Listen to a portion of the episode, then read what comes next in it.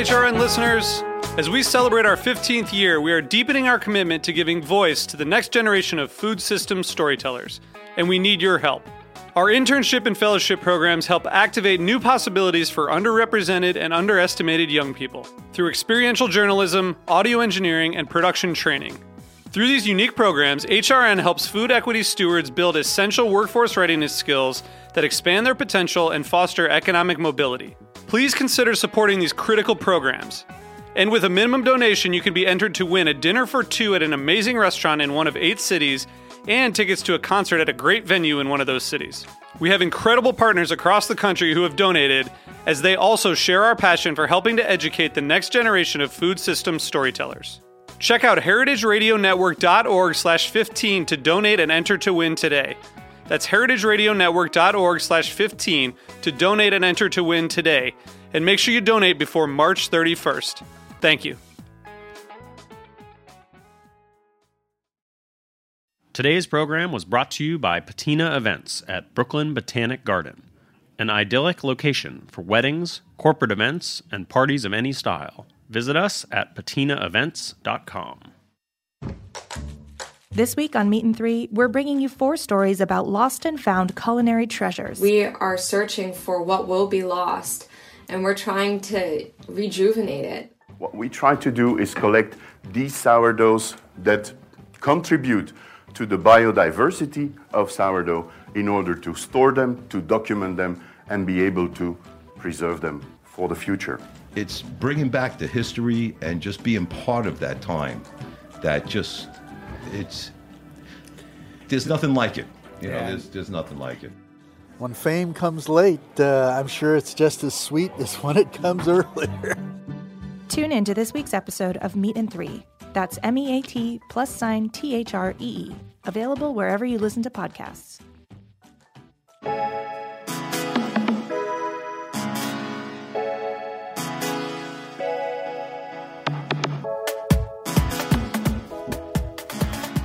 Welcome, everyone, to the line. Before we jump into the episode, a quick note on Taste of the Nation. On April 17th at the Brooklyn Expo Center from 6 to 9 p.m., Taste of the Nation is back. We're going to have 40 of the hottest chefs, bartenders, and sommeliers coming together for the food event of the season. You can buy tickets by going to events.nokidhungry.org forward slash events forward slash New York City's Taste of the Nation. And if you want, you can use the code The Line 20 for 20% off tickets. All of that information is also in my Instagram at the Sussmans. And at one point during the show today, I will be giving away a pair of tickets. So stay tuned for that. Uh, now let's move into the episode. I want you to maybe reach into your pocket. Do you have a, a few loose bills there? Maybe two or three dollars crumpled up with your Metro card?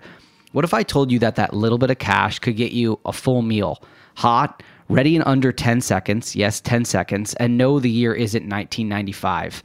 At 10 locations around New York City, Two Bros serves a $1 slice that each day is lunch, dinner, snack, or all three for thousands of hungry and budget conscious New Yorkers. Today on the show, I welcome another Eli, but he's his name is actually Ellie, who's also in the food business with his brother. Ellie Halali is the co owner of Two Bros Pizza. They have 10 locations. They also have the Juice Shop with four locations and Taqueria Diana with four locations. And they recently opened Upside Pizza, a different pizza concept from Two Bros that doesn't sling the famous $1 slices and has a different configuration of the dough. And we're going to get all into that later on in the show. Upside is a little bit trendier. It pulls from 90s influences with graphics that'll make you more reminisce about Saved by the Bell, maybe. Two Bros is firmly a working working New Yorker grab and go slice shop. No frills, no extras, nothing too exciting. Just a solid $1 slice of pizza. Today we're going to be talking about all their businesses, operating multiple locations, expanding food brands in the most challenging city in the world, working with your brother, and yes, I promise I'm going to ask him how the hell they make money selling $1 slices of pizza.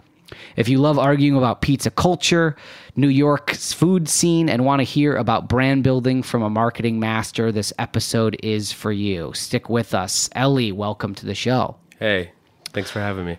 So let's get started as we always do at the way beginning. So your family is Iraqi and Moroccan Jews. Uh, you were uh, born in Israel. Yes. And then you moved here when you were really young. So tell me a little bit about you and your brother moving to the United States. Where did your family settle? And uh, what did your parents do when they got here? Were they in the food business? So we got here in nine. So we moved here when I was three years old, 1986.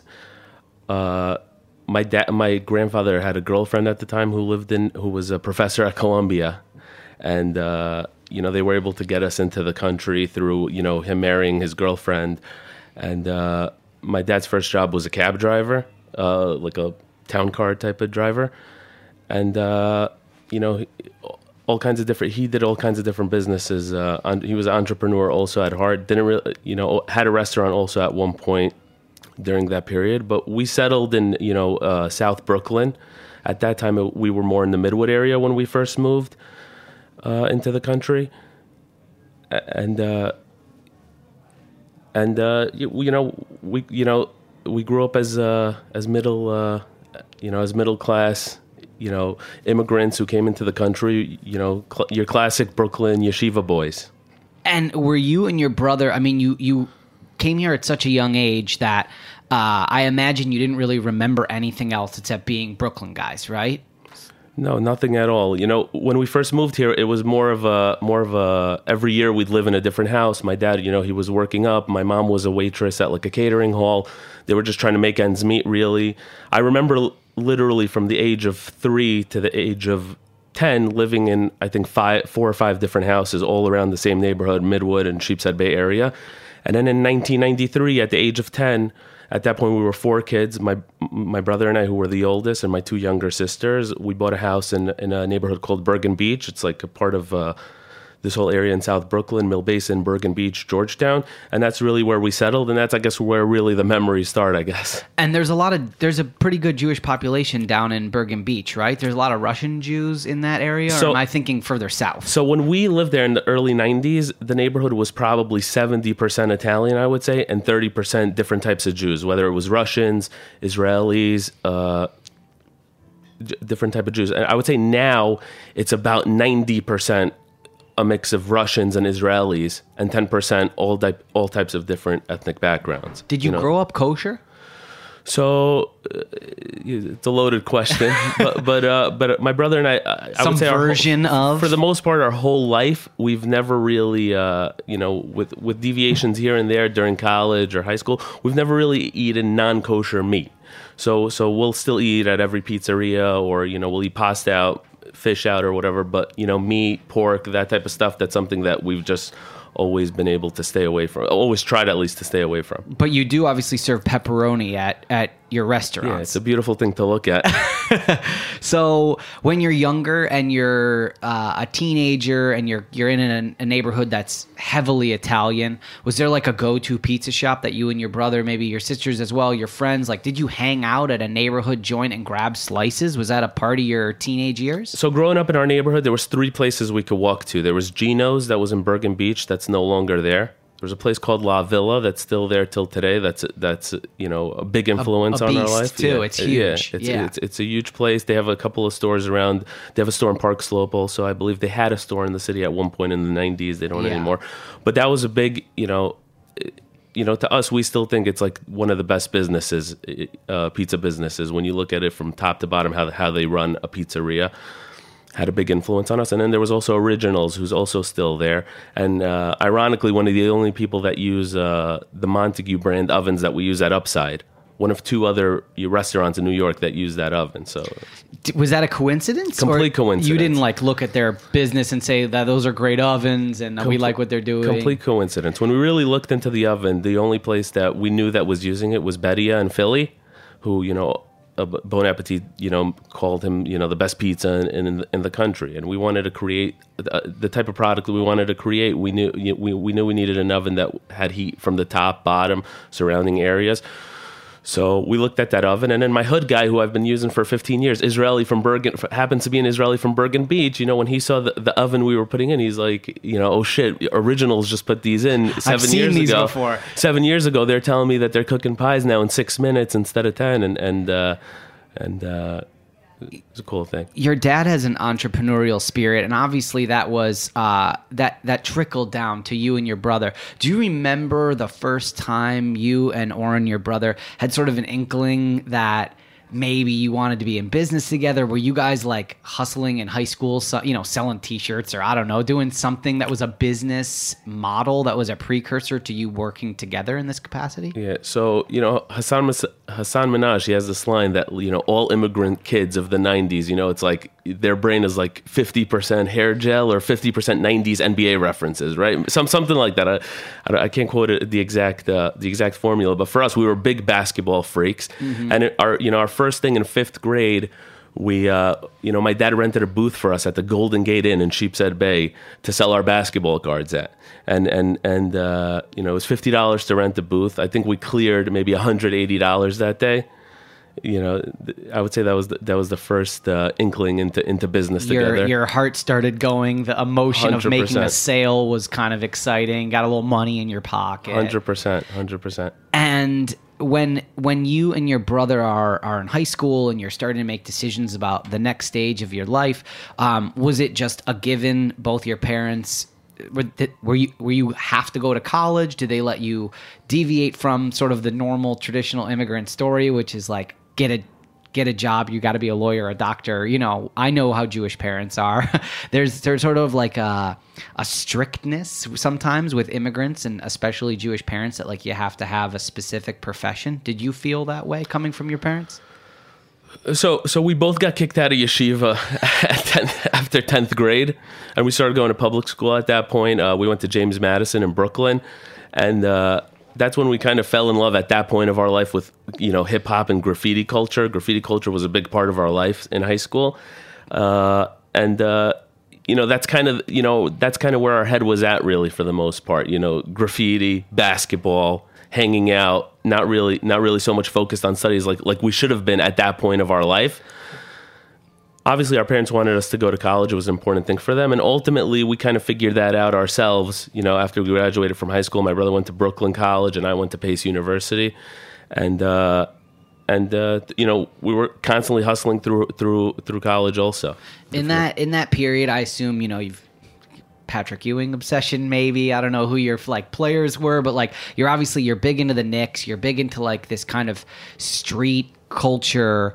Uh, did you ever think that maybe you were gonna go gonna go into like music or design or art or something like that that was more closely aligned what you were what you were into at that time, or did it?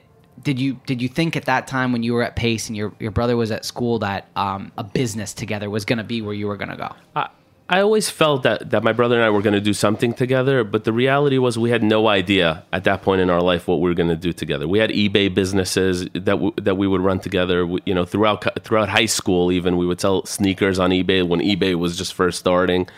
You know, we turned that into a business. You know, we, we had friends that worked at Supreme in 2004 before it became what it is now. You know, we would go out with them on, on the weekends in college and you know we'd have the hookup to get like sneakers at that point and we would sell you know we would resell all of them you know. Something that's become a big thing now we were doing it like in 2004 right?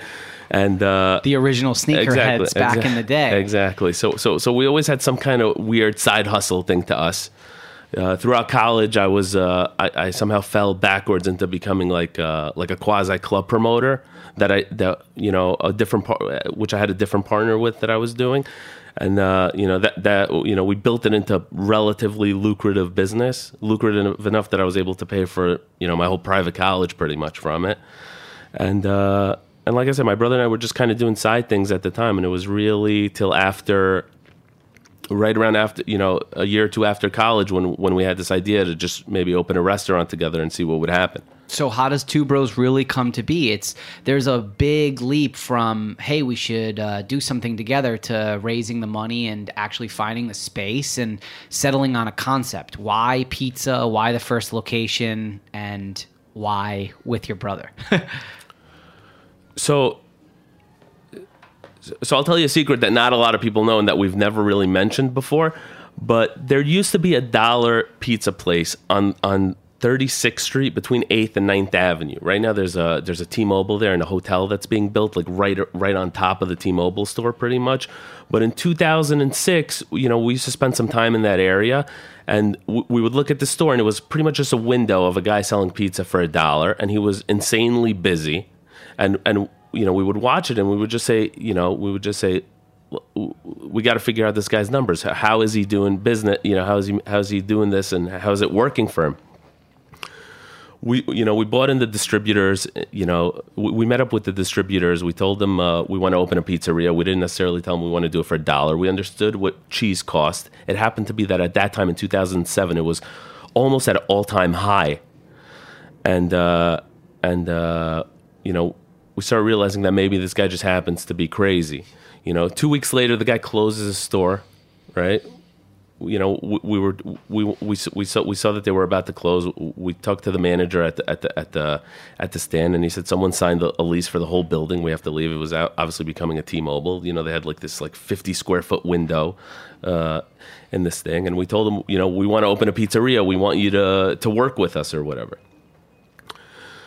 So so he says fine, and uh, and then and then we really just started looking for a location. You know, we would hang out a lot at St. Mark's in our college years. We would like our pregame spot would be McSorley's, right? We would just go there and drink and drink and drink and drink, and then we'd go to like clubs uh, you know, at, you know, we'd leave at like twelve thirty and then go to the next place. You know, mm-hmm. hobble into the ne- you know, hobble into the next place. So we knew what, what St. Mark's was. We knew it was like a block party three days out of the week. So we said if we open a pizzeria here, not necessarily a dollar pizza. If we just open a pizzeria here, we can be you know we can be busy. And we thought that the price uh, that the rent prices were relatively low uh, on that block for how busy it was. So. You know, we tried to sign one lease there. It didn't work out. A Pinkberry took the lease. It was right when Pinkberry was kind of blo- just starting to blow up. Then there was a subway that, that, that was going out. We met up with the landlord. He gave us, you know, he gave us a relatively good price. There were some issues with the store where it was kind of dug back in. You know, we met with the GC. He explained to us how he can fix, uh, how he could bring the storefront out a little bit closer to the street than where it was right now. It wouldn't, you know, it wouldn't be a. It, it's something that he could do by code we got excited about it and we signed and we signed the lease for our first store. At that point we had enough money saved up to open what we thought we needed to open to make it work. We didn't understand a lot of things obviously in hindsight, like how hard it would be to bring gas to a location that doesn't have gas. And we opened the we signed the lease in uh, July of 2007 and opened uh, late to like the end of December pretty much, Christmas week. And I assume that it went somewhat over budget. You had some complications involving just general. You needed to have some capital. There were capital expenses, right? And there were some things that you didn't really think about. And and so, what did that look like when you pretty much put everything that you had into this pizza business? Like when you opened up the first day, were you and your brother there, like cooking pies and working the counter? I mean, what was your involvement in the business? Because neither of you really have a chef background. Neither of you are are pizza guys, right? Yeah, but but like a lot of Israelis we knew growing up in our town, they all had different types of food businesses in the city. You know, some of the successful guys they had you know chains of bagel stores, right? You know, other other type of pizzerias, Middle Eastern restaurants. Uh, so so and and we watched how these guys kind of operated, and none of these guys were like the kind of guys that were that were you know prepping in the morning, right? Mm-hmm. They just kind of figured out a business, figured out a location, figured out numbers, and figured out that that there's a possibility that if they sign this lease and and do everything the way they they need to do it, they're they're going to be able to make money for us, we, we didn't know what we were doing. We had no idea. We just felt like pizza was a good business. We loved pizza. We loved the block. And we knew no matter what, probably just the Thursday, Friday, and Saturday night rush of that location would be enough to, to probably pay the rent, and we can figure it out later. So it's it's actually interesting. You did something right off the bat that I feel like everyone tries to do two years in, which is like create a structure in which they're an actual owner and that things have to happen just day to day by their employees. And by you looking at all those other businesses and seeing the people operate them in that manner, uh, you were you were uh, immediately like the overseer and you weren't necessarily embedded in like the minutia of the minute to minute, which is really critical in a business, especially as you've gone and grow. There's no way that you can be at every single place at the same time. It's true, but it's but it, but it was but but I think it's what made the business successful, and it what it's what made the business able to scale. Right? We opened this first store. Right? The first day we do a thousand dollars. There's a pizzeria on the corner that was open, I guess, for for for a while. Italian guys were running it on the second day they call the cops to the store right? We're selling pizza for a dollar. We have this weird sign with like just a chalkboard one dollar. We're selling eight nine hundred dollars a day. We're, we're, we're clearly losing money. And we have the cops at the store right saying you know this guy called us. He's saying you're selling pizza for a dollar. You know we're saying what do we do? You know we're crime? scared. We don't understand what's going on. You know we, we think you know we're, we're about to get arrested for selling pizza for a dollar right? And and uh and uh, and and we're just going through through through the you know through through the the cycle of what it's like opening a restaurant for the first time without knowing anything really about what it takes to really run a restaurant the right way. How quickly did you start doing things in a way that like I assume you're obviously paying attention to the numbers, but were you doing a P&L? Were you looking at your cost of goods like every week, month? You know, how were you besides bringing in all the product and selling it for a dollar and trying to basically you're doing like you're in a customer acquisition phase at that point. You're trying to get people to get hooked Yeah. on this concept, but you're losing money, right? Yeah. So where did you find the balance and how did you find that? Listen, at the beginning, we just knew that you know we just knew that this is our business. We're gonna, we're you know, we got some money saved up. We're ready to lose a little bit to see if this thing is gonna work. You know, we got the balls to to, to, to try this thing out, and we're just gonna be psychopaths for a few months and see if we can uh, and see if we have a business or not, right? And like I said, the first couple of days we were selling, you know, you know, a couple of hundred dollars a day, clearly losing money clearly starting to think about you know maybe we can't have like four guys at the store maybe it needs to be two guys at the store maybe w- we need to you know w- we were working the register on the weekends and we're sa- saying maybe we need to work the registers every day right? And then uh, we came up you know i came up with an idea of you know right now we only have this chalkboard sign right? This this the sandwich board and we wrote you know i wrote as neat as i can with my relatively neat handwriting for a lefty you know pizza one dollar right? What if we go to a printer and just make a you know put big stickers on all these windows on on, on the entire storefront that we opened up? Dollar pizza special 275 two slices and a soda put two sandwich boards out right? We ordered everything we printed it. The day we put it out the day we put it up our sales doubled right two months you know maybe a month later on fridays our sales quadrupled already right? And then then the next thing you know this is an area where where where lunch is relatively dead right? St mark's place no one's it's not a lunch area. There wasn't there's some offices there now but in 2007 there was no no Yeah, no business nothing. just nyu kids walking around. And at that point it was still where like the punks would kind of hang out there or whatever we started seeing at lunch that all these like Con Edison trucks and and and uh, Verizon trucks and all these people are, were coming from literally all over the city to this place to eat because you were allowed to stand there as a as a as a commercial vehicle and they knew that they were getting lunch for two seventy five. The word was out and and and all of a sudden we have this business where everybody's coming here and then you know people knew about the place. The weekends were getting busier and busier and it really became at that point those first like three four years at that location you know i can't explain to you how crazy it was on friday. You know we almost got evicted three different times three different lawsuits from the landlord saying you know the tenants are trying to stri- you know the tenants are trying to strike you have to change your price it's too busy here people can't get into the building all these hoodlums are hanging out on the street all you know all, all the skate crews would come you know 30 deep on Friday, you know, at, at lunch. All the all the BMX crews would come. there. Everybody would come to this place to eat, you know. And then at night, it would it would be it would just be a, A complete nightclub yeah, on the street. Exactly, exactly. So so you found yourself with with a good problem, which is that you were busy there. How long until you decided to open up number two and you said to yourself, I'm looking at the numbers here. You and Oren are sitting together and thinking this can actually scale, even at a dollar, even at two seventy five. We've figured out the margin so that we can do a second one. How long was it until that happened? So I think three, four months in, we knew we had a business that was making money, right? The, uh, the the store was a phenomenon at that point, right? We had you know articles in New York Times and a bunch of other places, you know, saying like how crazy it is. You know, the lines the lines down the block every single day. we were we were finally able to start getting efficient with the product, which was the biggest thing to the business, right? And something as as you know, my brother and I, as as two guys who who aren't necessarily pizza men by trade or uh, chefs by trade, we're looking at how can we maximize the amount of money we're making. All of a sudden, we don't have the supply to meet the demand in this little store, and it, it that's when it really became a, a situation of efficiency. We kind of we, we felt like we were at a good place and then uh, we signed the lease in uh, in July of 2008. So we opened the first store right around you know the end of December 2007. Let's say January 2008, and by by September of 2008, we had our second store was open already on Sixth Avenue and 17th Street. We're going to take a quick break, and when we come back, we're going to talk more about $1 slices, the infrastructure of the business, growing, and of course, your other concepts as well. Stick with us here on the line on Heritage Radio Network.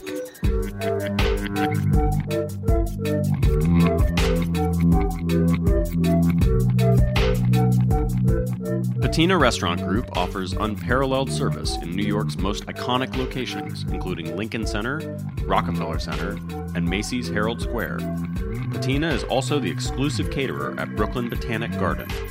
From meetings and presentations in the glass walled atrium, to galas in the renovated Palm House, and intimate wedding showers at Yellow Magnolia Cafe, your event will be perfectly imagined and customized at Brooklyn Botanic Garden.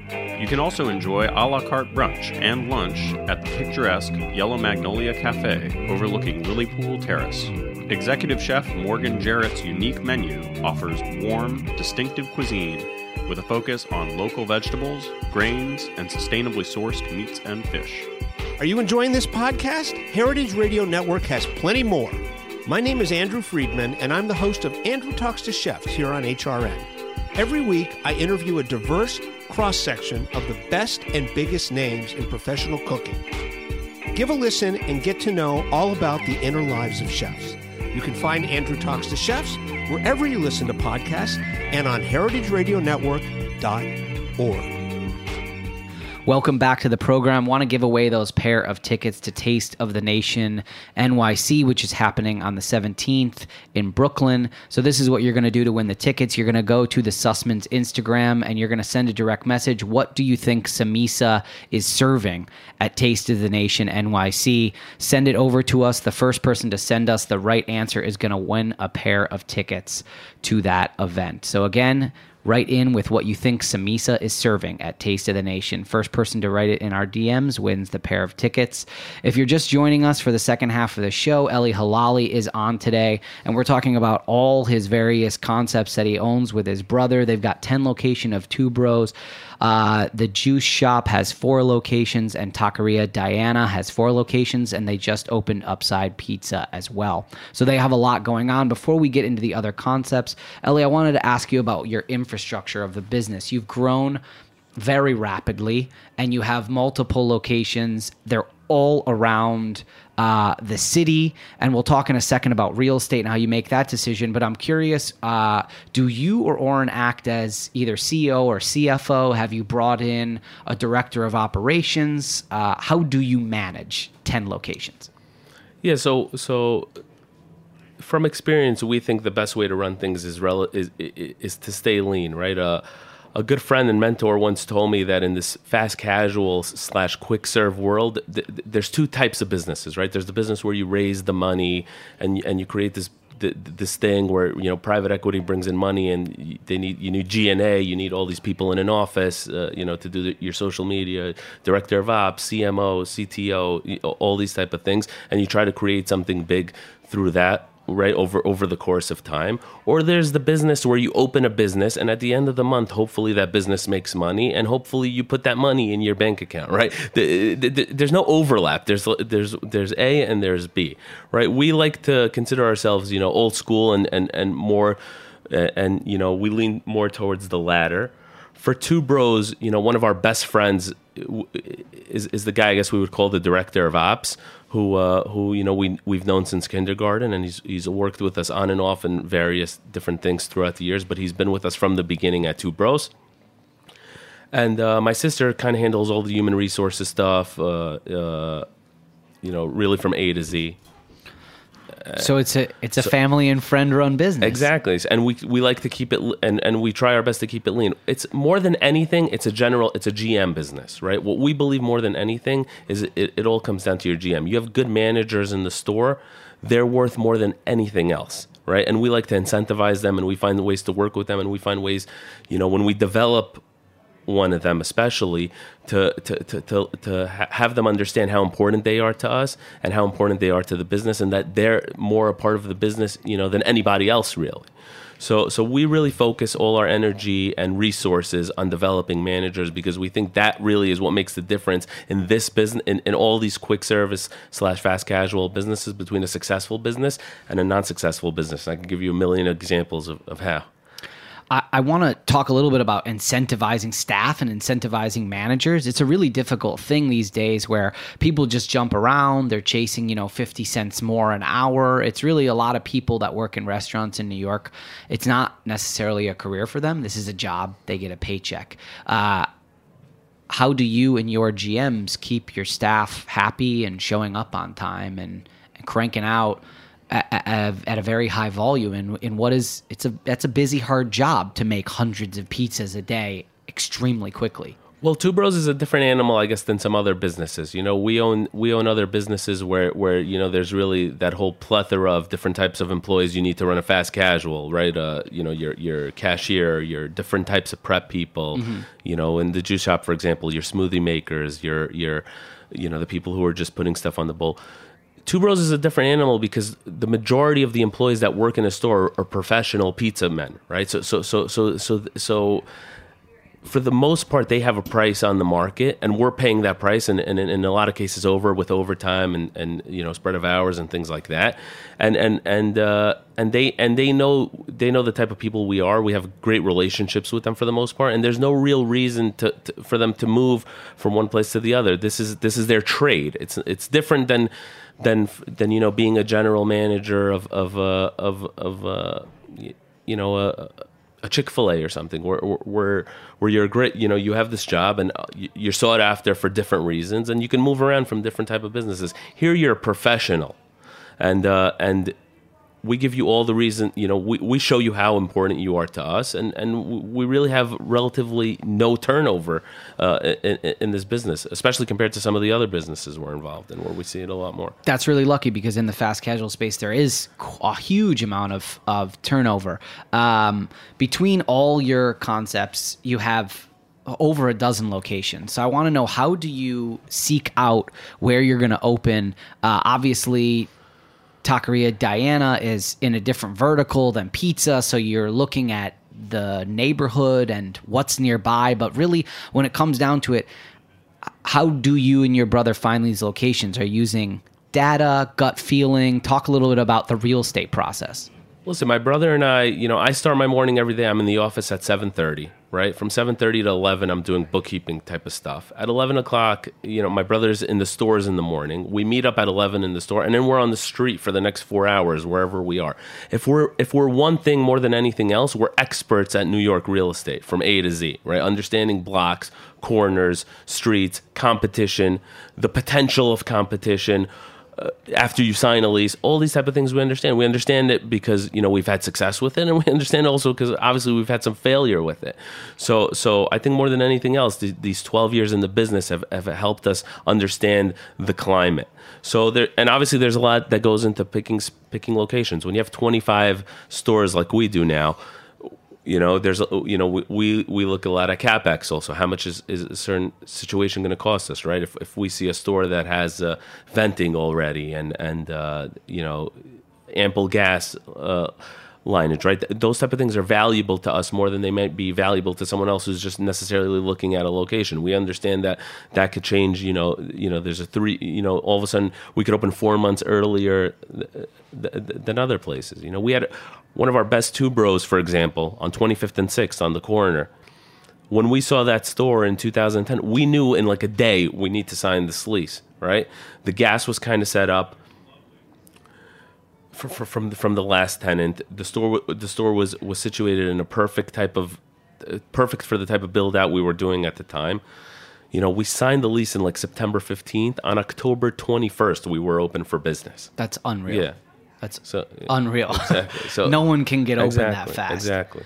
Do you find 12 years in that you are still asking do you have mentors or people that that you ask a lot for advice or do you really feel set in the businesses that the decisions that you make you make them and you move forward like do you bounce ideas off someone who's external from the business anymore or do you really feel like uh, internally you have it figured out with your team So over the course of the years, we've definitely, you know, we've definitely, you know, we partnered with different people on different things. So we have, you know, who, who have different type of experiences, for example. So, so, so we've been, you know, and they're people that I trust a lot. You know, for example, uh, the CEO and co-founder, the the former CEO and co-founder of b.good. It's a big chain for uh, New England-based burger chain. Uh, Anthony Ackil. He used to be our partner at the Juice Shop you know, we still talk to him till today about different type of things, how we look at things big picture, what he thinks about, you know, this idea, that idea, whatever the case may be. We have a partner who uh, who we co-founded the Juice Shop with, uh,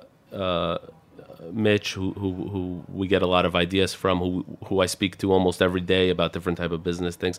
So so you know, we definitely respect people's opinions and we definitely take it and, and we try to learn from them and we've become smarter from from that. But ultimately, you know, you know, my number one mentor is my brother, who you know we're on the phone all day together talking about whatever the next step is, and and you know, thank God for us. For the most part, we're we're usually in agreement on a lot of stuff. with rising rents and taxes, and then the labor just went up in New York State. Um, you know, you're seeing cost of goods go up because of the labor rise. That impacts the bottom line tremendously. The customer does not understand that. They don't care that your paper goods went up. Uh, they want their one dollar slice. How um, have you dealt with rising costs over the years, uh, especially with rent as you move into more expensive markets? And um, have you done anything at the stores to help offset the one dollar slice? Is there anything that you do as? I mean, you don't have much of an opportunity for like a blended food cost because you serve pizza, right? So how do you work with those factors? So so ironically, ironically, with Two Bros is the one business we have the least amount of issues with with these things, and it's ironic because you know our main our main product is a fi- it has still been a fixed price of a dollar. Yeah. But but it's been like that because, like I said, you know the people who work for us are professionals. They get mm-hmm. paid a certain wage, and that wage has pretty much been around there for the last couple of years. So so so so that hasn't been a drastic change to us. And and the answer to the question for Two Bros at least is that is that you know we've upgraded our our our toppings menu. Uh, so so you know there's slices that cost four dollars at Two Bros also right that people love and people buy and and and it's a big part it's become a big part of our business much more than it was initially. We uh So, so the one dollar is really just it's always been your marketing mechanism and it's your calling card and people do come in and you have ticket prices that are 10 12 dollars if people are getting a drink and a slice and Yeah, yeah, yeah, but it's still, you know, the average ticket is still under five dollars for the most part, and that's taken into account people who are buying, you know, ten pies at a time sometimes, right? Right, yeah. So, an, another big, uh, another big factor for Two Bros is that the price of cheese has been relatively low for the last five years, right? It was at a scary place in 2014, and since about November, I believe, of 14, it's been relatively low till now. It was even at like a relatively all-time low uh, about seven months ago. So that's one reason. That's probably the key reason we've been able to stay at this price for the last five years. Hopefully, it continues to stay where it's at now, and and and uh, and and it won't cause a big issue for, for us. But in 2014, you know that uh, that that fall and that summer, uh, you know, w- when prices of cheese were at you know two dollars and twenty cents a pound or whatever, that was a very very very hard time for us. I want to transition a little bit to Taqueria Diana, which is a completely different concept, a different business. Uh, it probably has its own set of headaches. Uh, how did you and your team decide to move into that space, um, and, and and why? You know, you were having a lot of success with pizza. Did you feel like it could transition to another concept? Were you getting a little bored with pizza? What was it? So so ironically, we used to own a we used to own a like a falafel shawarma type of restaurant on Second Avenue between Seventh and St. Mark's. Okay. Uh, it was, you know, it, it, it was good. Rel- it was good when it started at about 2010, and then by 2013, it was already just not an interesting business. We didn't re- really have a passion for it. We didn't really understand it the way we thought we would when when we started it, and we were trying to sell the business.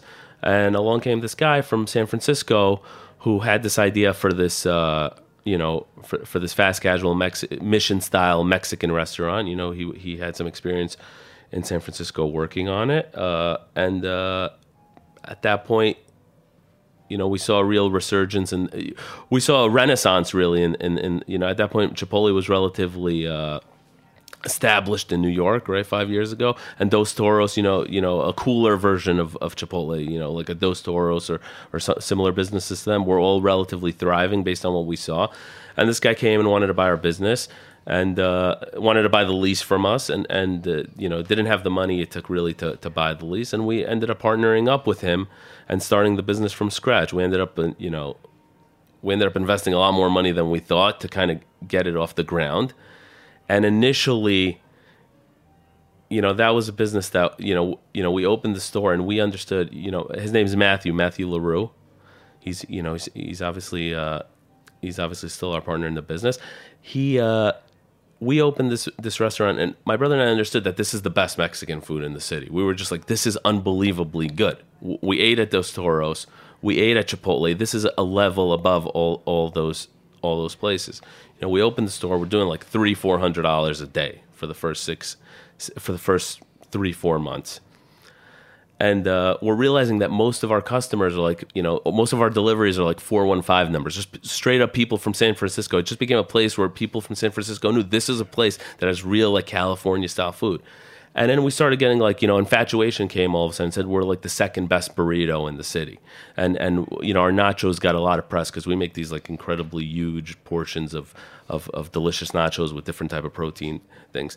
And all of a sudden the store became a phenomenon, almost a bigger phenomenon than than, than Two Bros, right? Sell, you know, sales wise, it was a bigger phenomenon than Two Bros, and, and it it became, you know, you know, to us, it's a very, you know, it's obviously a very successful thing to us, a, a thing we're very, very proud of, and. uh and and since then we've really just kept you know building the business. You know, we have a store now in Hell's Kitchen that has a bar element to it. We have a store in the Lower East Side that's similar to our Second Avenue East Village store in a lot of ways, size wise. And then we have a you know a bigger store here in Williamsburg on Metropolitan Avenue.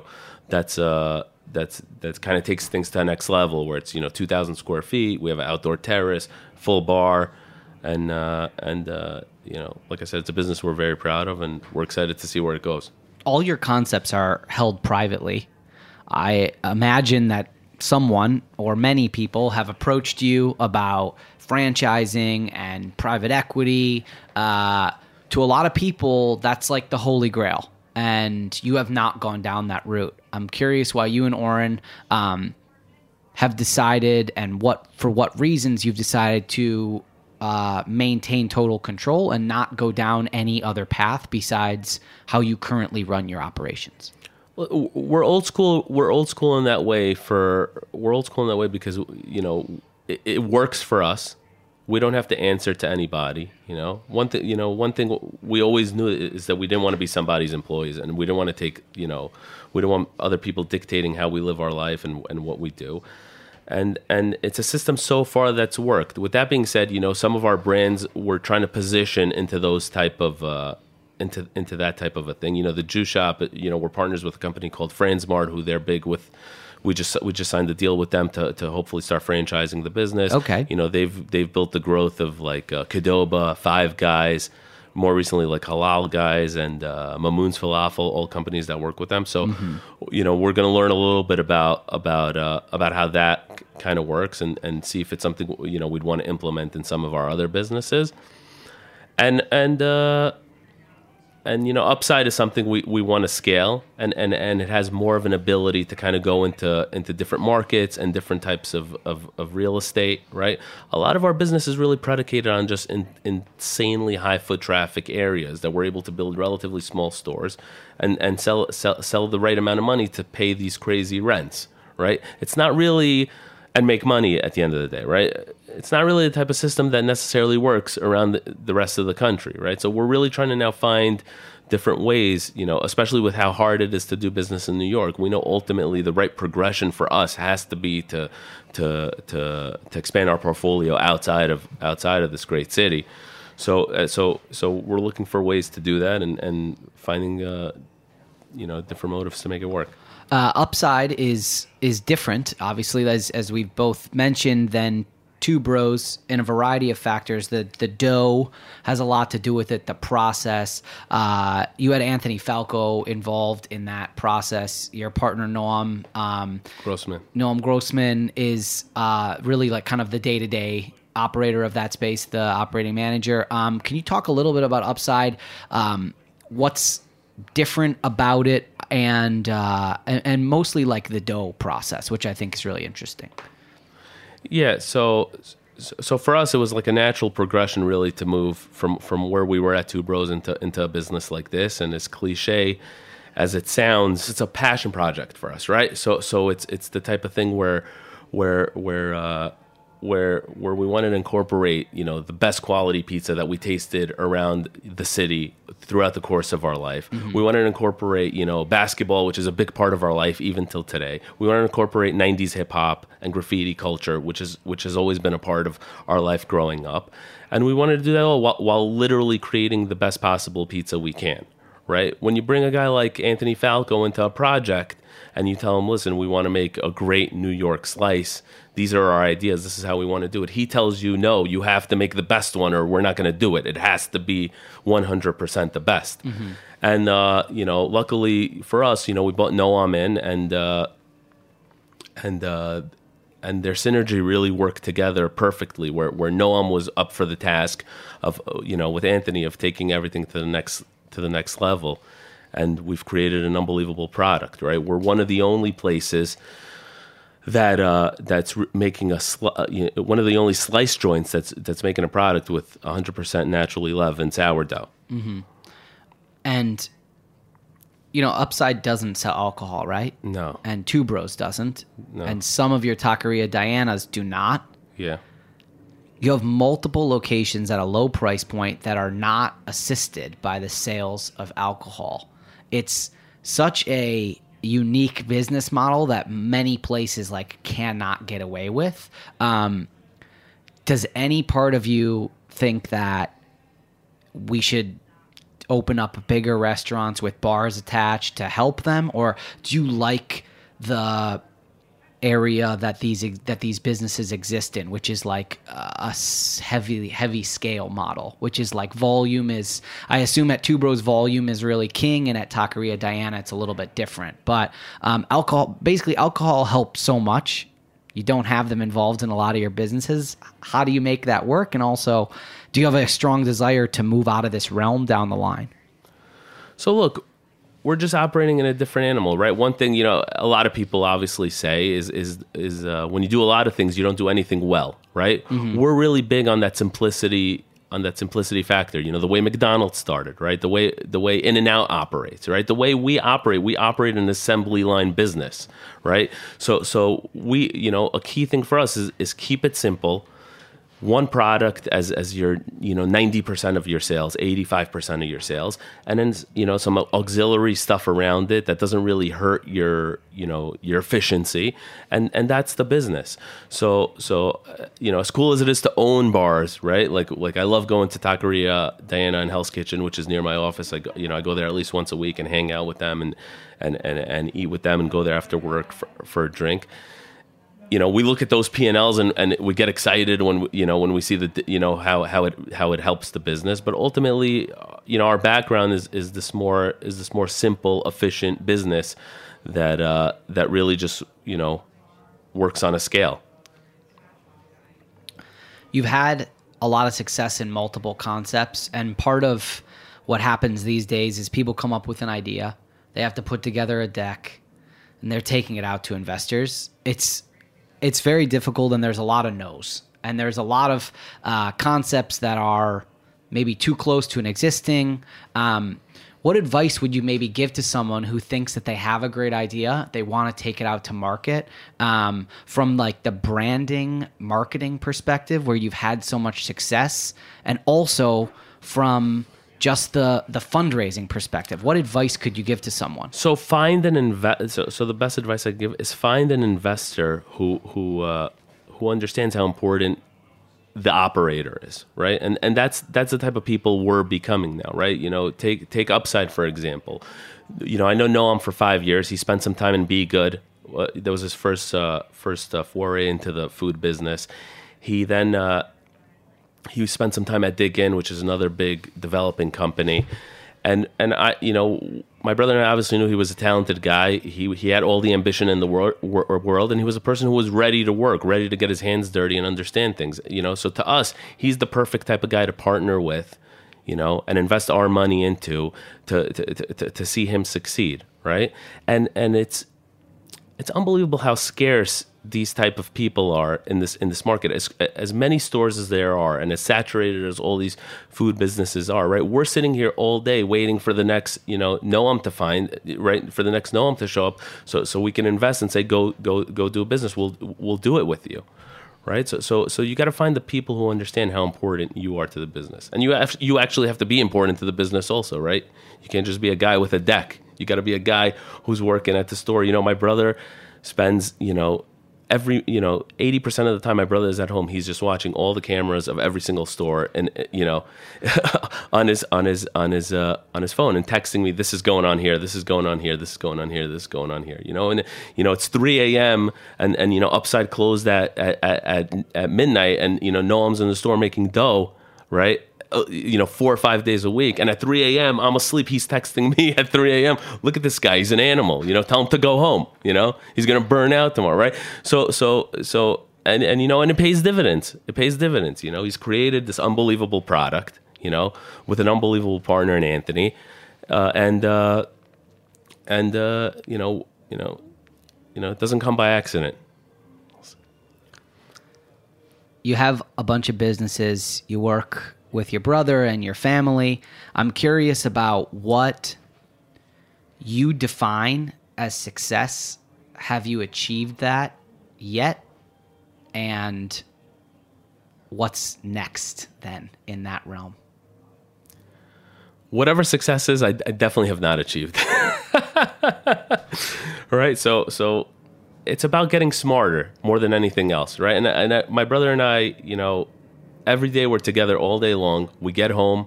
We eat, you know, if we're not playing basketball together at night in the JCC league, we each get to our house, we see our kids, you know, we see our wives, and then, you know, by 9 p.m., 10 p.m., we're back on the phone talking about the next move and the next day and how we can get smarter tomorrow and how we can do something that makes more sense and how we can make sure n- none of our stores are losing money next month and, and, and all these type of things. So, so we still have a long way to go.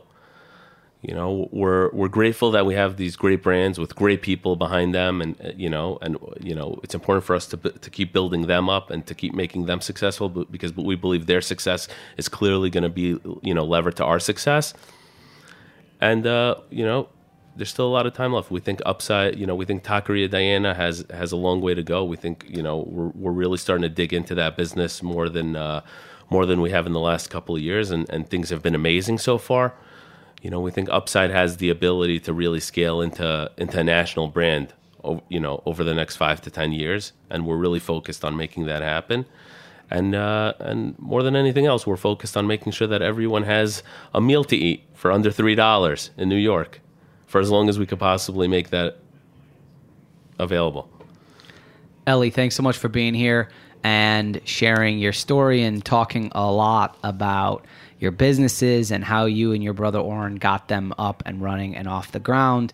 Uh, congrats on Upside. You've got a bunch of locations, but why don't you share the address for Upside so that we can get some people at least figuring out one of your spots to go to, and then they can go to Two Bros and find out which one of those is closest to their house. Oh, okay, so so Upside is located at 598 8th Avenue in Manhattan on the corner of 8th Avenue and 39th Street. There happens to be two Two Bros in that two block radius, one on the corner of 9th and 40th and one on the corner of 8th and 38th. And there happens to be a Taqueria Diana on the corner of 9th and 39th down the block. So that garment district hub is really, you know, where we're centralized. And, and if you really want to learn about our brands, you can do it all in the course of 20 minutes. All right, go eat some pizza. Go eat some taqueria Diana. Uh, Eli, thanks again for being here. Thank you. Everyone, thanks for listening. You can find this episode wherever you find your podcasts and join us Tuesdays at 11 a.m. for new episodes of The Line here on Heritage Radio.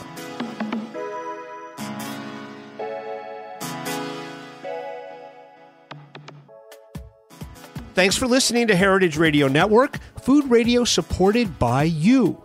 For our freshest content and to learn more about our 10 year anniversary celebration happening all year long, subscribe to our newsletter. Enter your email at the bottom of our website, heritageradionetwork.org. Connect with us on Instagram and Twitter at heritage underscore radio. You can also find us at facebook.com slash heritage radio network. Heritage Radio Network is a nonprofit organization driving conversations to make the world a better, fairer, more delicious place.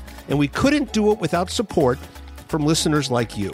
Want to be a part of the food world's most innovative community? Subscribe to the shows you like, tell your friends, and please join the HRN family by becoming a member. Just click on the beating heart at the top right of our homepage. Thanks for listening.